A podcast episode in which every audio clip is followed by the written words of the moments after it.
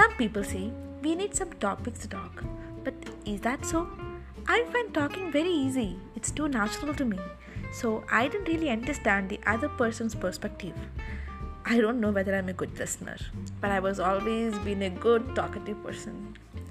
So I'm gonna share my life with you how I do things, how I enjoy my life, and everything. So stay tuned, guys. Join me in my journey.